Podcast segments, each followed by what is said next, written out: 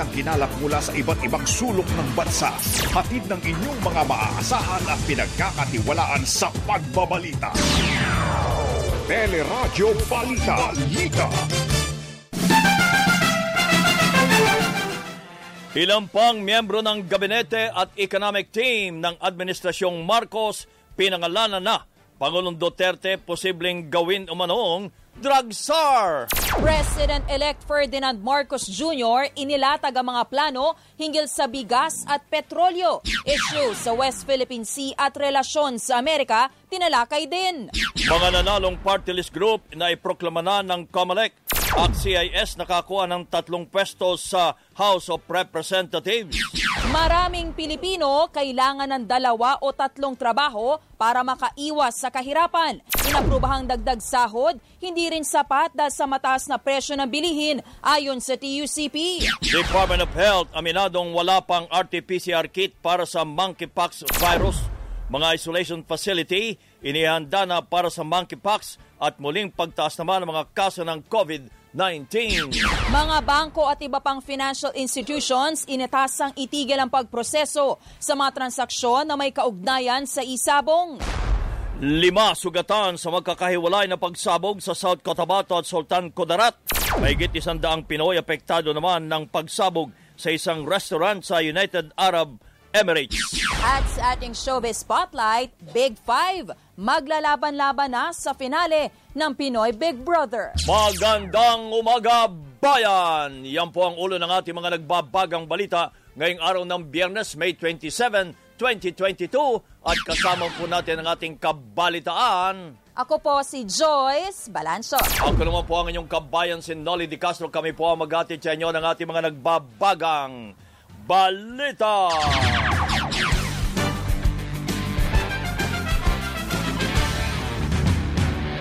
Pinangalanan na ni Pangulong Ferdinand Marcos Jr. ang mga magiging miyembro ng kanyang economic team. Kabilang dito ang ekonomistang si Arsenio Balisacan bilang pinuno ng NEDA, naging UP President Alfred Pascual sa Department of Trade and Industry, Bangko Sentral Governor Benjamin Jokno sa Department of Finance at dating NEDA Chief Felipe Medalla sa Bangko Sentral ng Pilipinas. Sinabi ni Jokno na tututukan niya ay ang mga programa para sa buwis at ang lumulubong utang ng Pilipinas. We will certainly look at the uh, fiscal consolidation plan that was uh, handed over by the outgoing administration. To me, the, the focus should really be on tax administration. Okay, and we need a lot of uh, money to number one to continue our growth momentum, and secondly, to of course to service our uh, more uh, higher level of public debt. I think it's too early for me right at this point to make any position on whether to increase taxes or not. Itatalaga naman ni uh, President Marcos Jr. si Manny Bonoan bilang kalihim ng Department of Public Works and Highways na dati ring naging kali na, na dati rin sa Department of Public Works and Highways habang Special Assistant to the President ang matalik na kaibigan niya si dating Congressman Anton Lagdameo. Because it's uh, very sensitive and very uh, uh, important in the sense that uh, he, we have worked, we've known each other since since he was a child. Hindi na ako child nun. Pero since he was, he was young. Uh, so he knows me very well. He has been with us, working with with me for past 10 years, mga ganon. So in terms of the working relationship, Tuloy naman ang pakikipag-usap ng kampo ni Marcos sa kina Congressman Rodante Marcoleta at Professor Clarita Carlos hinggil sa kanilang magiging pwesto sa kanyang administrasyon. Bukas din ito sa posibilidad na gawing drug czar si Pangulong Duterte. The one thing that he was very assertive about was that ituloy mo yung, yung anti-drug uh, syndicate na sinimulan ko. Do it your own way. He really said that. Do it your own way. Palitan mo, gawin mo yung gusto, pero wag mong iiwanan yan dahil kawawa ang kabataan natin. Talagang uh, nasisira ang mga buhay nila. Uh, so that uh, I, I fully appreciate what he what he said, and of course the drug problem the, the drug problem in the country continues to to be a problem, and so we must continue to uh, continue to um, uh,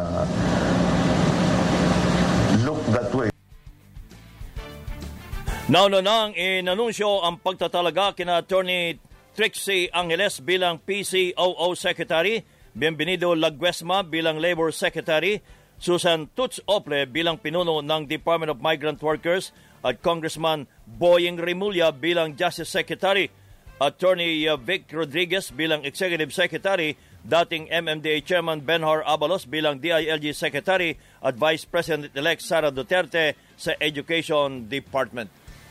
Iginit ni President-elect Ferdinand Marcos Jr. na tutuparin ang mga pangako nung panahon ng kampanya. Sinabi ni Marcos Jr. na may mga paraan para matupad ang pangakong mapababa sa 20 pesos ang kada kilo ng bigas sa bansa.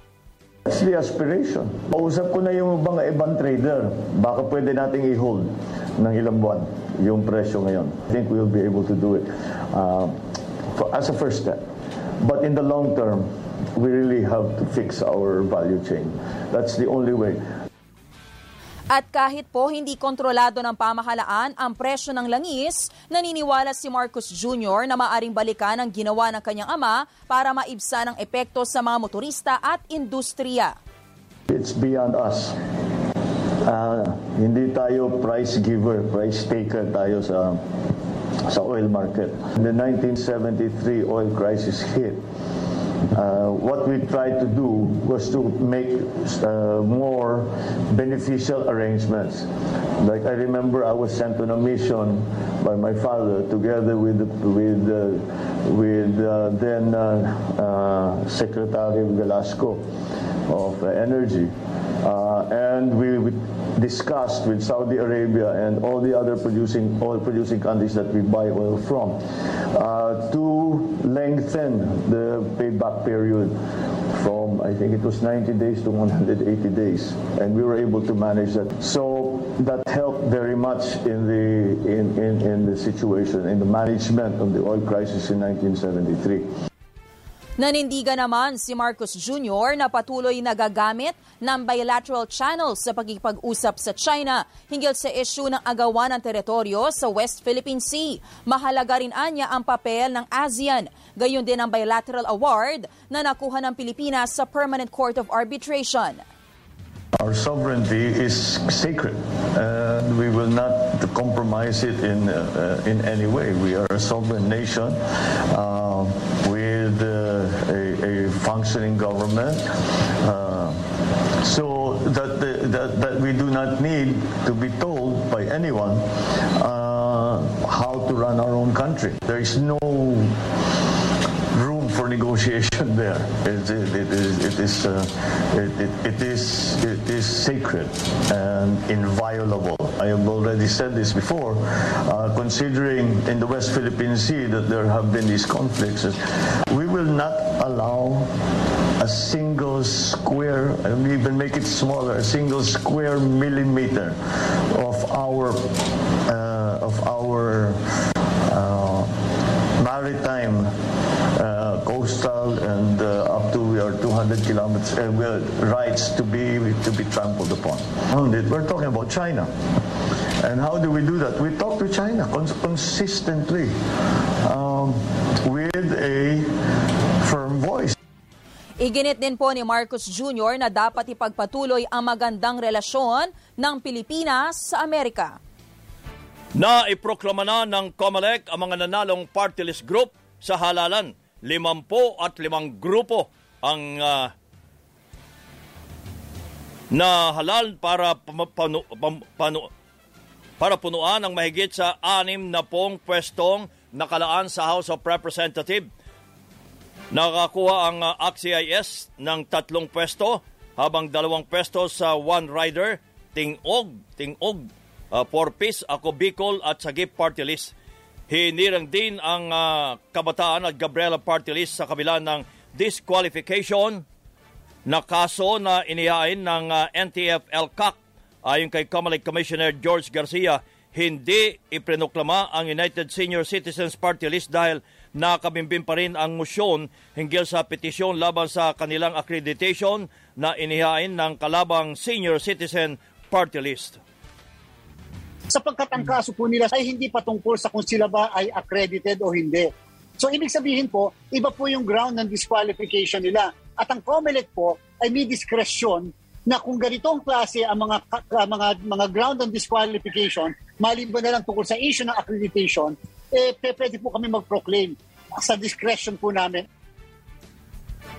Handa naman si outgoing Bayan Muna Representative Carlos Haraten na tumulong sa mga kaalyado sa 19th Congress, kabilang na ang Gabriela, ACT Teachers at Kabataan Party List.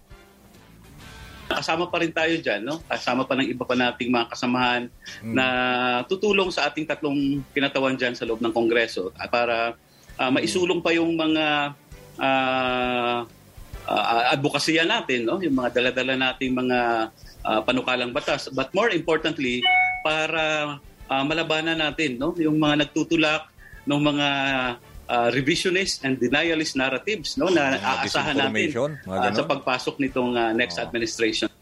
Samantala, pinagpapaliwanag ng COMELEC ang Provincial Election Supervisor ng Pampanga, Sultan Kudarat, Surigao del Sur, Sulu at Cagayan de Oro, gayon din ang election officer ng Mandaluyong at Maynila matapos na matuklasang walang kasamang pisikal na kopya ng Certificate of Canvass sa ballot box sa isinagawang canvassing ng Kongreso para sa pagkapangulo at pangalawang pangulo.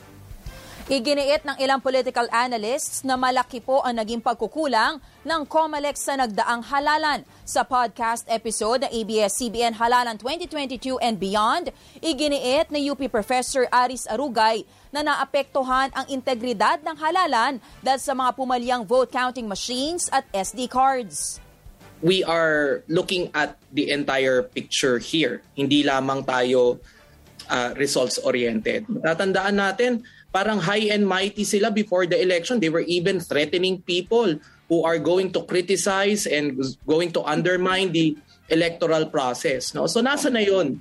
I mean, in the end, halatang halata naman that people have this distrustful perception of the COMELEC with voters staying until midnight of the next day. Yeah. So that day, sila mismo yung magpapasok ng balota Ayon naman kay Attorney Tony Lavinia, pumalpak ang COMELEC sa paghawak ng disqualification cases laban kay President-elect Ferdinand Marcos Jr. Langangani pa rin anya ang pagkapanalo ni Marcos Jr. dahil sa umano'y kabiguan ng COMELEC na gampanan na maayos ang kanilang trabaho. Yung the way they handled the disqualification cases ni Marcos, mm-hmm. scandalous yun. Scandalous yun that they decided the disqualification cases the day after the election. Di ba imagine, may possibility na i-disqualify yung winning candidate kasi hindi ginawa ng COMELEC yung trabaho nila. Dapat nung January pa yan. That's the biggest failure dito sa election process kasi part of election process is resolving qualifications and disqualifications. Yan po ang political analyst na si Attorney Tony Lavinia. Labing lima at kalahating minuto na lamang bago magikawalo ng umaga, nagbabaga pa rin ang mga balita sa pagbabalik ng Teleradyo Balita.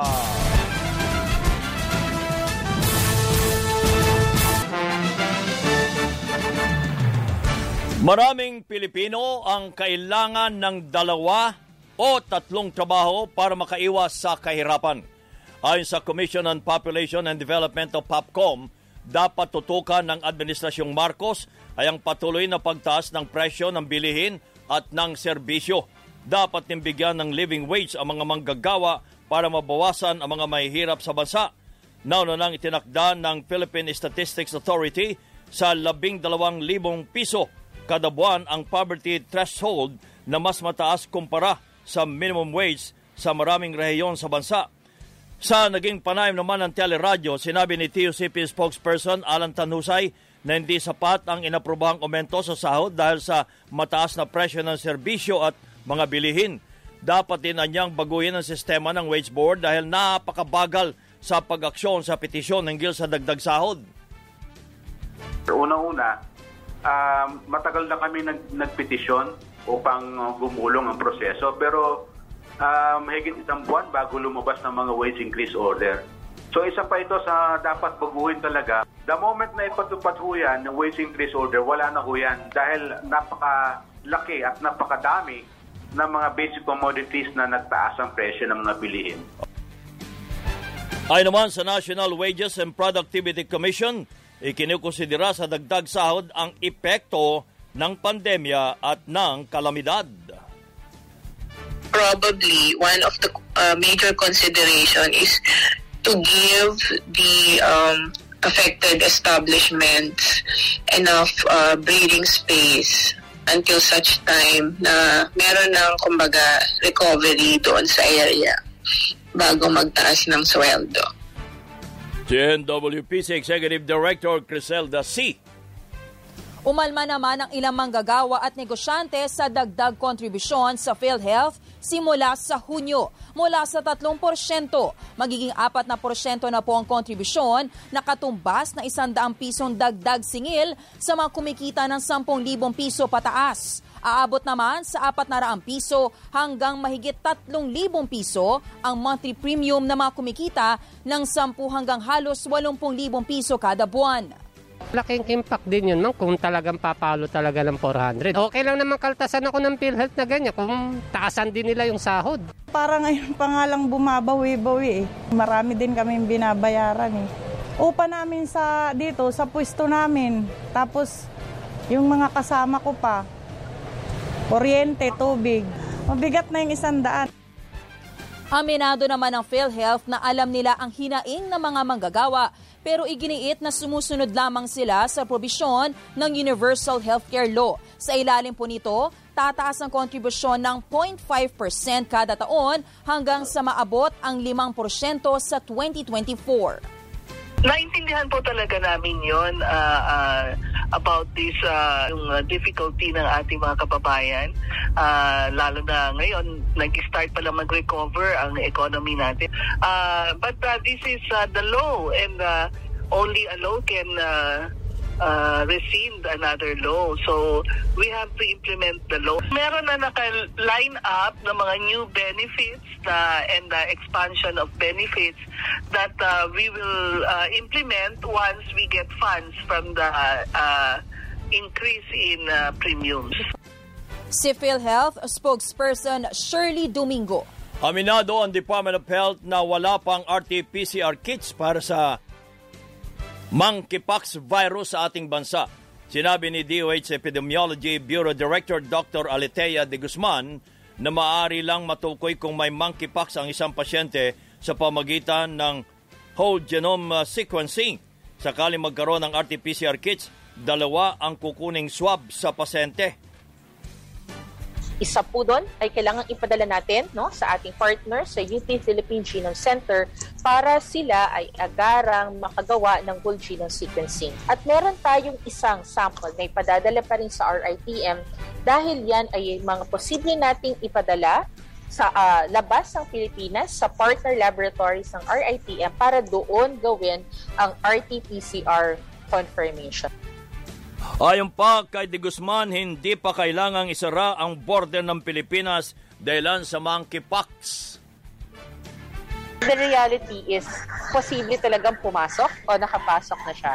So the next thing that, uh, and the, the, the equally important thing that we need to do is prepare ourselves locally. Ayon sa DOH, sinihanda na ng mga pampublikong ospital ang isolation facilities para sa mga kaso ng monkeypox at posibleng muling pagtaas ng mga kaso naman ng COVID-19. Umabot na sa may 3,689,000 ang mga kaso ng COVID-19 sa ating bansa. Ito ay matapos madagdag ang nasa isandaan at siyam na putsyam na bagong kaso habang wala naman nadagdag sa mga namatay. Pero ayon sa IATF Technical Working Group, may maagang senyales na posibleng tumaas ang mga kaso ng COVID-19. Bunsod po ito ng pagpasok na mas nakahahawang Omicron subvariant at pagdami ng mga hindi po sumusunod self-protocols kabilang na ang pagsusuot ng face mask. Yung trend kasi since uh, mid-February is decreasing cases or more or less no same number of cases no.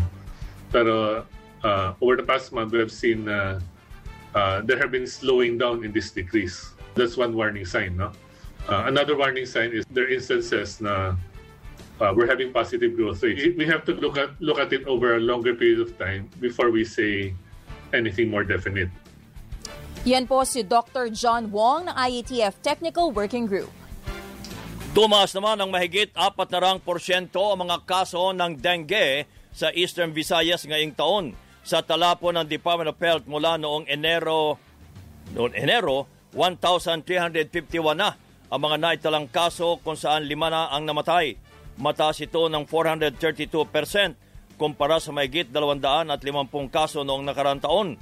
30 at dalawang barangay ang nakita ng pagtaas ng mga kaso kabilang na ang mahigit sa 20 barangay sa Southern Leyte. Pinaigting naman ang search at uh, destroy sa mga lugar na maaring pamugaran ng mga lamok habang pinapayuhan ng mga residenteng may sintomas na magpasuri kaagad sa ospital.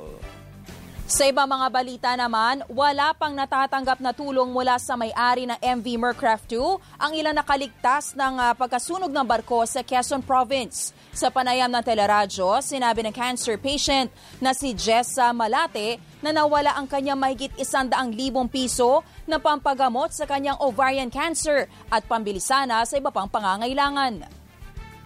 Yung pera ko po na pampagamot po sana Tsaka pambili po ng mga gamot ko at pang therapy po. Nasa worth 100k po yun. Pinag-ipunan ko po yun ng ilang buwan sa mga pag-online sa mag-online selling po ako, gumagawa ko ng mga bouquet. Nagde-decor ako sa birthday kahit po pagod na pagod na ako para lang po makabili ako ng gamot ko. Okay. Tapos nawala lang po dun sa lumubog. Ayon naman kay Algene Jules Bolilan, nawawala pa rin ang kanyang ama na sakay na lumubog na Mercraft 3 taong 2017. Tumulong anya ang kumpanya noong una pero unti-uting nawala na po na magsampa na sila ng kaso. May nangyari na noong 2017. Yun. Four ago po, pero hanggang ngayon po kami po wala pa rin kaming nakukuhang justice, wala pa rin po kami nakukuhang ano po, uh, nakabinbin pa po yung kaso na nakapile sa kanila. Tapos ngayon po may bago na naman ulit na trahedya na same shipping company po. With regards po to financial assistance, uh, wala naman po kami nakuha. Tapos po yung insurance po din namin, yung insurance po ng ano nila, ng uh, shipping lines nila, hindi rin po namin makuha kasi nga daw po wala kaming death certificate dahil ang tatay ko nga po ay missing passenger.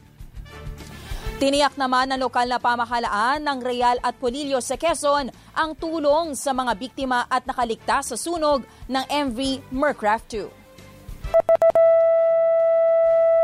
Apat na minuto bago mag-ikawalo ng umaga, may mga balita pa tayo tampok sa Teleradyo Balita! Balita!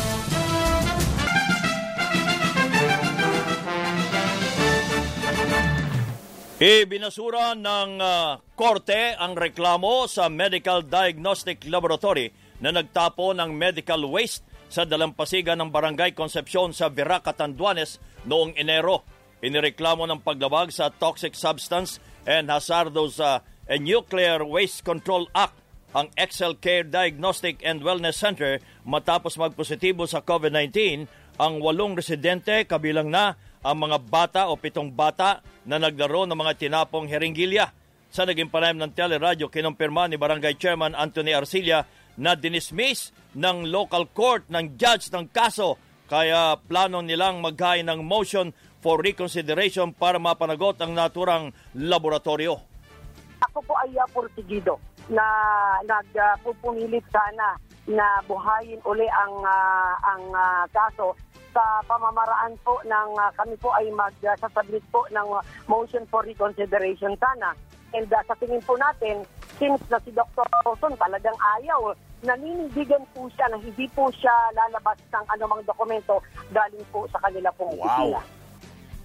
Ginit naman ng Healthcare Without Harm at Southeast Asia na nakikipagnayan na sila sa DOH at lokal na pamahalaan para matulungan ang mga residente sa kaso. Ipinaaresto na po mga polis na isinasangkot sa misencounter ng mga tauhan ng QCPD at PDEA sa Quezon City kung saan apat ang namatay. Ipinalabas ng Quezon City Regional Trial Court ang arrest warrant laban kay Police Corporal Paul Christian Gandesa dahil sa kasong direct assault. Kaugnay po ito ng pambubugbog sa PDEA agents na sina Raymart Bayote, Prince Bernard Gallego, Brenson Sulang at Alan Capiral. Wala pa namang inilalabas na arrest order laban kina Police Lieutenant Honey Besas, Major Sandy Caparoso at Senior Master Sergeant Melvin Merida na nakaharap din po sa kaparehong reklamo.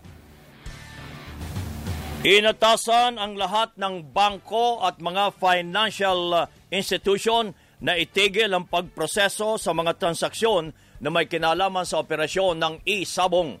Sinabi ni outgoing Bangko Central Governor Ben Jokno na dapat ding alisin ang mga e-sabong operator sa listahan ng merchants na maaring makatransaksyon online gamit ang mobile applications. Binigyan din ang mga e-sabong account na i-withdraw ang kanilang pera mula sa electronic wallet sa loob ng 30 araw. Nauna nang uh, naipatigil ng Department of Interior and Local Government ang operasyon ng pitong illegal na isabong website. Pero aminado ang DILG na pahirapan ang pagtukoy ng mga nasa likod ng mga illegal na website. Balita naman, sa labas ng bansa, mahigit isang daang Pilipino ang apektado ng pagsabog sa isang restaurant sa Abu Dhabi. Sa investigasyon, hinihinalang gas cylinder ang sumabog na nagdulot ng malaking sunog kung saan dalawa ang namatay at mahigit isang daan ang nasugatan. Maraming Pilipino ang inilikas sa mga hotel dahil bawal muna silang bumalik sa anim na gusaling malapit sa blast site. Nakita ko po yung kaharap na building namin na susunog. After ko noon, na bigla na lang may sumabog. Yung mga glass ko, eh, bigla na lang nag-glass at nap- napunta sa mukha namin. Kaya po umalis na rin po kami ng building, bumaba kami. Kasi lahat po pati ceiling, nag, naglaglagan. Sa ngayon, hindi kami makapasok sa aming room kasi sumabog nga yung building namin. Manghingi sana kami tulong kung anong maitulong niyo po sa amin. Patuloy pang iniimbestigahan ang dahilan ng pagsabog. Lima naman ang sugatan sa pagsabog sa pampasayrong bus sa Coronadal City, South Cotabato. Sa kuha ng CCTV, binabaybay ng bus ang kahaba ng Jensen Drive nang may sumabog sa likurang bahagi nito. Sinira at kinordo ng bahagi ng highway na nagdulot ng pagsisikip sa daloy ng trapiko. Niinig din ang pagsabog ang Takurong City sa Sultan Kudarat. Wala namang nasugatan habang inaalam pa kung sino ang naglagay ng improvised explosive device sa bakanting lote sa barangay New Carmen. Dito of investigation kasi pagsabog no, nagsabog din sa Tacorong City. Na ilang kilometro lang ang layo sa Coronadal City. Talagang inimbestigahan ito kasi yun na, uh, baka may connection ito. Si Coronadal City Mayor uh, Eliordo Ogena. Spotlight. Good morning, Miss Geniel Krishnan. Good morning. Berto. Good morning sa inyo kabayan at Troy sa ating showbiz spotlight. Balada sa finale ng Pinoy Big Brother. Inanunsyo ni Kuya na sa halip na tradisyonal na Big Four, limang housemate na sumisimbolo sa tunay na diwa ng community lalaban sa Sampung housemates ang magtatapat-tapat para sa Big Five. Kabilang na sina Angie Salvacion, Samantha Bernardo, Nathan Wane, Isabel Lauhu at anim pang ibang housemates. Mapapanood ang PBB sa Kapamilya Channel, Kapamilya Online Live, A to Z Channel, 11, I1 TFC, TFC at sa Kumu. Para sa Showbiz Spotlight, ako si Gino Krishnan. Happy Friday mga kapamilya, balik po sa inyo. Thank you. Maraming salamat po, Miss Geniel Krishnan. At yan ang kabuuan ng ating mga balita. Itinampok sa Teleradyo Balita. Mga kapamilya, mas makakatutok na po kayo sa mga balita at issue. I-rescan na po ang inyong ABS-CBN TV Plus Digital TV Receiver o iba pang digital TV boxes dahil maaari na ulit masagap ang Teleradyo channels sa Mega Manila, Cebu, Bacolod, Iloilo, Davao at Cagayan de Oro. Abangan po yan sa June 1. Hanggang sa lunes mga kapamilya, ako po si Joyce Balancho. Ako naman po ang inyong kabayan, si Nolly Di Castro. Kami po ay nagpapasalamat. Nag-iwan muna ng isang magandang umaga bayan!